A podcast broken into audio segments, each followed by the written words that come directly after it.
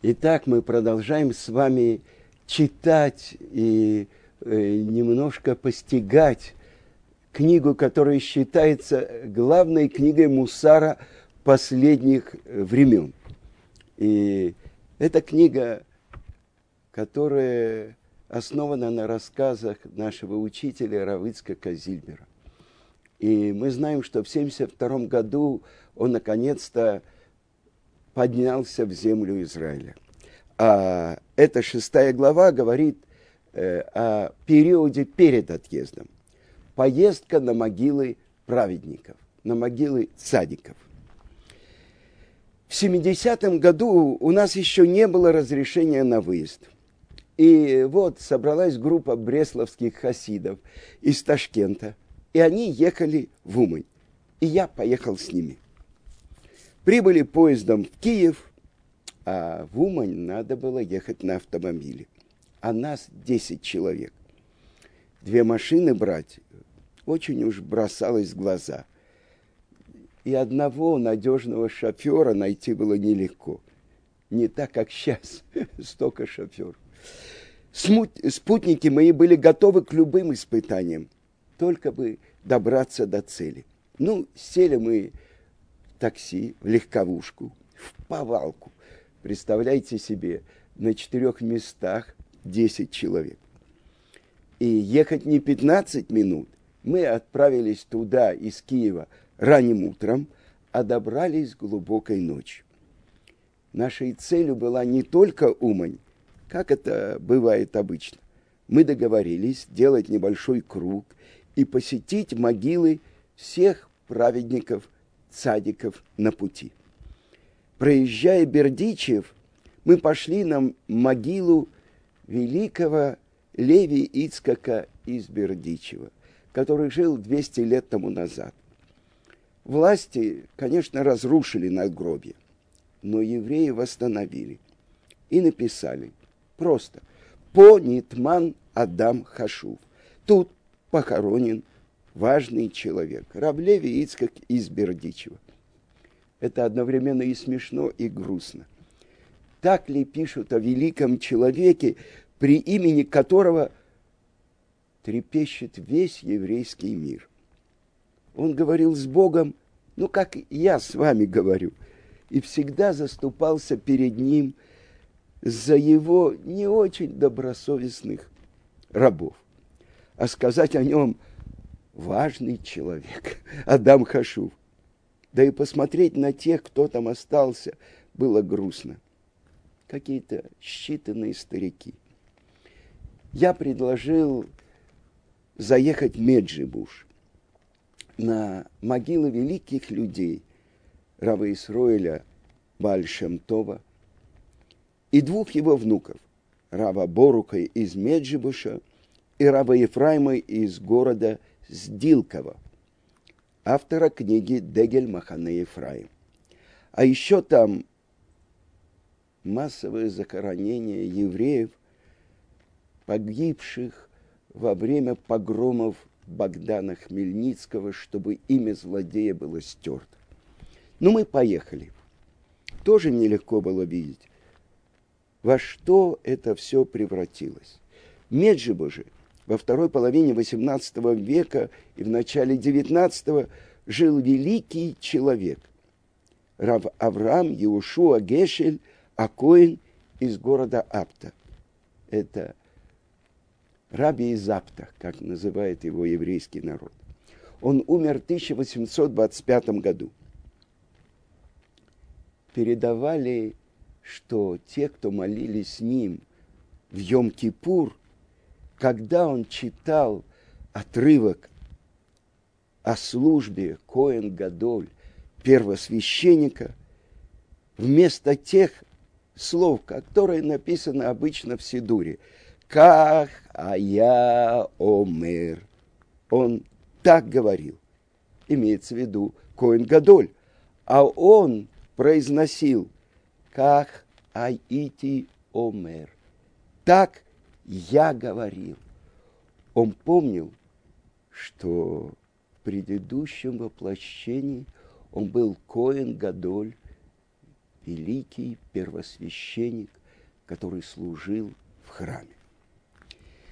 На земле вокруг могилы валялись обломки надгробий, на котором еще были видны отдельные буквы.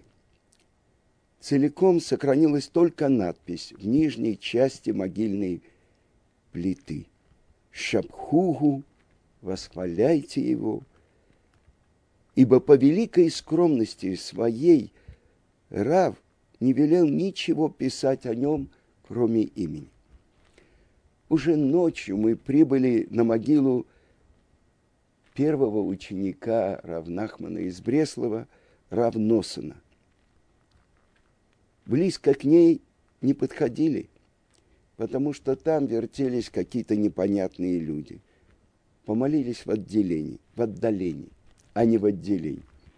В Умане мы рассчитывали провести праздник Рош ха-Шана, еврейский Новый год, четверг, пятницу и субботу. Но там было не совсем безопасно. Случалось, наезжала милиция, и начиналось разбирательство, кто, зачем, зачем приехали сюда, откуда приехали. Хозяйки дома, где обычно останавливались приезжие евреи, запретили принимать постояльцев. Но незадолго, незадолго до нас в городе побывали евреи из Америки. И тут власти сами попросили женщину принять этих гостей. Она сказала, что же я, одних принимаю, других не принимаю.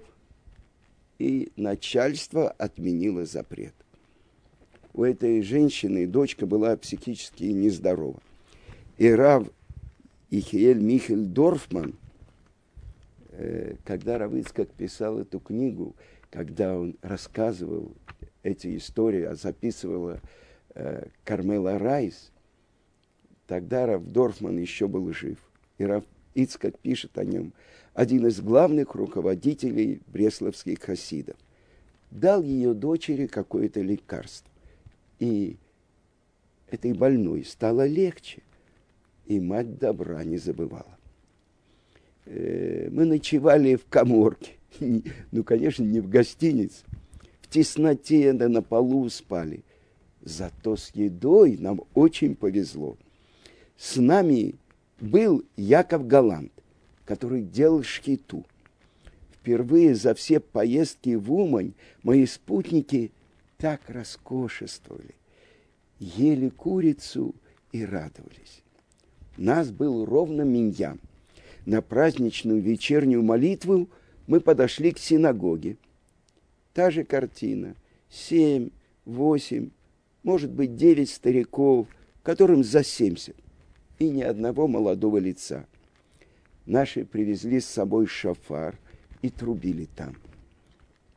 В субботу вечером, после Авдалы и проводов субботы, мы улетели в Киев. Вскоре после нашего отъезда пришла с обыском милиция. А нас уже нет. Я вам скажу честно, продолжает Рав Ицхак, я все годы мечтал навестить могилу моего дедушки в Рагуве. При жизни я его не видел, так хоть на, на могиле побывать. От Киева до Рагувы не так уж далеко, самолетом часа полтора. И я полетел в Вильнюс. У брасловских хасидов, как мы называем сегодня бресловских, есть красивая песня «Тайре Бридер», «Дорогие братья».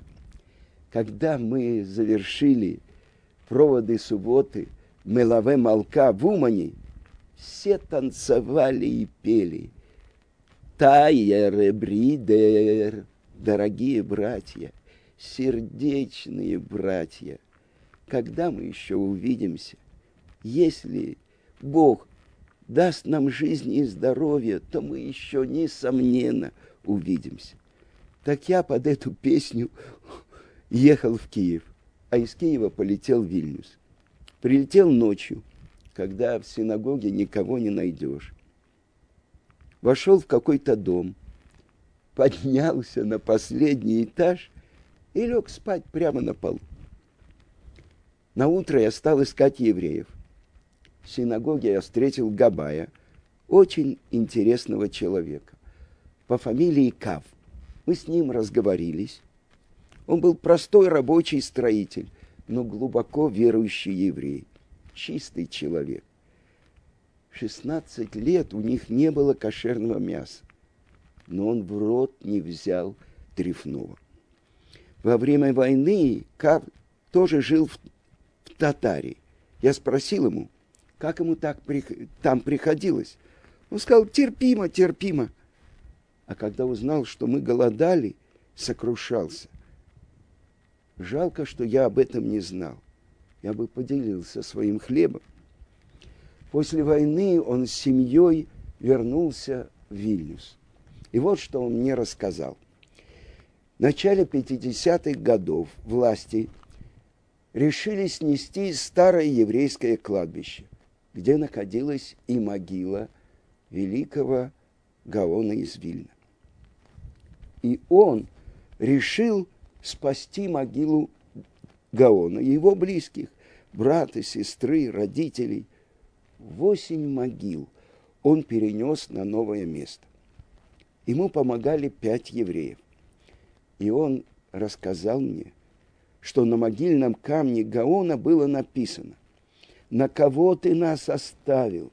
Кто будет решать трудные вопросы?» И попросил запомнить на всю жизнь. Эта могильная плита установлена на четвертой могиле слева.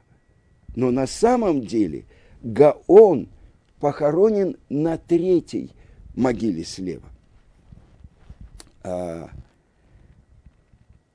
праха, пепла великого праведника Аврама бен Аврама графа Потоцкого, который принял еврейство и осветил имя Творца, приняв мучительную смерть. Его сожгли католики. Этот герцедек, которого власти приговорили к сожжению за измену католической вере, был похоронен рядом с Гаоном. Это то, что Гаон просил, чтобы после смерти его похоронили с тем пеплом, который собрали за огромную взятку евреи. И я спросил у Кава, у этого Габая из синагоги, отличались ли чем-нибудь остатки Гаона из Вильна от других? И он ответил, волосы у него на голове были твердые, как иголки. Больше я ничего не спросил. Я не спрашивал, сохранилось ли тело, но раз волосы были, значит, сохранилось. И он рассказал мне, как добраться до Рагувы. Но сопровождать меня он не мог. Он не хотел оставлять больную жену. Но когда его жена узнала про то, что приехал еврей и хочет навестить могилу своего деда в Рагуве, она настояла, чтобы он поехал вместе со мной, потому что это большая мицва. И мы поехали вместе. К сожалению, как и во всех литовских городках, там после войны не осталось живых ни одного еврея. Во всех таких местечках еврейские кладбища были разрушены до основания. Но кладбище, на котором был похоронен мой дедушка, сохранилось полностью. Потому что во время войны прямо на его территории шли бои, и там похоронили погибших советских солдат. И я нашел могилу дедушки. Надпись на надгробии сообщала, что он был раввином Рагувы сорок восемь лет. Из этой своей поездки на могилы праведников, последней моей поездки перед отъездом в Израиль, я возвращался домой через Москву. страницы жизни нашего учителя, рава Ицхака Зильбера. И это страница истории всего советского еврейства. Страшные годы. Рав Ицхак говорил, что греческая оккупация земли Израиля и их власть длилась недолго. Евреи подняли восстание и победили. Во главе с великими праведниками Матитьяху, первосвященником и его сыновьями. А советская власть, которая произошла после Октябрьской революции, в этот момент рав Ицхаку было всего несколько месяцев. Она длилась долгие годы, десятилетия, более семидесяти лет. И убежать, вырваться за границы этой тюрьмы народов было невозможно. Рав Ицхак ждал дня, когда окончится эта советская власть, когда запретили коммунистическую партию Советского Союза в девяносто первом году и закрыли газету «Правда». Это было накануне субботы. Он был в синагоге, он услышал это. Он взял за одну руку своего сына Гаона Равбенциона, за другую руку его сына, внука, и начал танцевать. Его спросили: вы так радуетесь приходу субботы? Он сказал: нет, я так радуюсь, потому что я ждал этого дня всю свою жизнь. Сколько пришлось пережить евреям во время этой нашей советской власти. Все народы находились в тюрьме народов, в этом великом соцлагере. Но то, что евреям запрещено было соблюдать заповеди, запрещено было передавать своим сыновьям знания о Торе, единицы воспитали своих детей в вере. И это наш учитель рав Ицхак Зильбер. И вот сейчас я записываю урок в организации Толдот Йешурун, которая была создана учениками рав Ицхака и которую возглавляет его сын Гаон Равбенцион Зильбер. Это победа еврейского духа над всеми идолами, которые вставали на протяжении всей нашей истории. Евреи поклонялись идолам, и за это были изгнаны из земли Израиля. И это один из последних идолов. Это то, что Карл Маркс и Фридрих Энгельс написали в манифесте: «Призрак бродит по Европе, призрак коммунизма». А когда в девяностые годы я начал ездить в Советский Союз, и на остановке одна пожилая женщина, не еврейка, увидела мою бороду, она подумала, что я имею отношение к их вере. И она сказала: я раскрою вам секрет. Это он всех проклял. Вставай, проклятый, заклейменный, проклятый. Это он. Кто, я спросил? Ленин. Тихо она мне сказала. Ленин, его верный ученик Сталин, они воплотили идеи Маркса и Энгельса в жизнь. Но, слава Богу, мы уже родились на переломе этого времени. И мы встретили нашего учителя здесь, в Израиле. И это было началом нашего пути. Возвращение к своей вере, возвращение к нашим святым книгам. И это у каждого поколения есть свой особенный рассказ про те чудеса, которые Творец делает с нами. И поэтому мы читаем эту книгу, и мы учим уроки, как человек мог выдержать все эти испытания, и лагерь, и угрозу того, что у него заберут детей, и угрозу того, что дети, воспитанные в детдоме, как говорил представитель райкома, вырастут настоящими коммунистами. Как, пережив все это, он выдержал. Это уроки живой веры. Поэтому мы заново и заново перечитываем эту книгу, перелистываем эти страницы, чтобы выучить в каждом поколении свое испытание. Но учитель проложил для нас эту тропинку. Наш учитель Рав Ицхак Зильбер.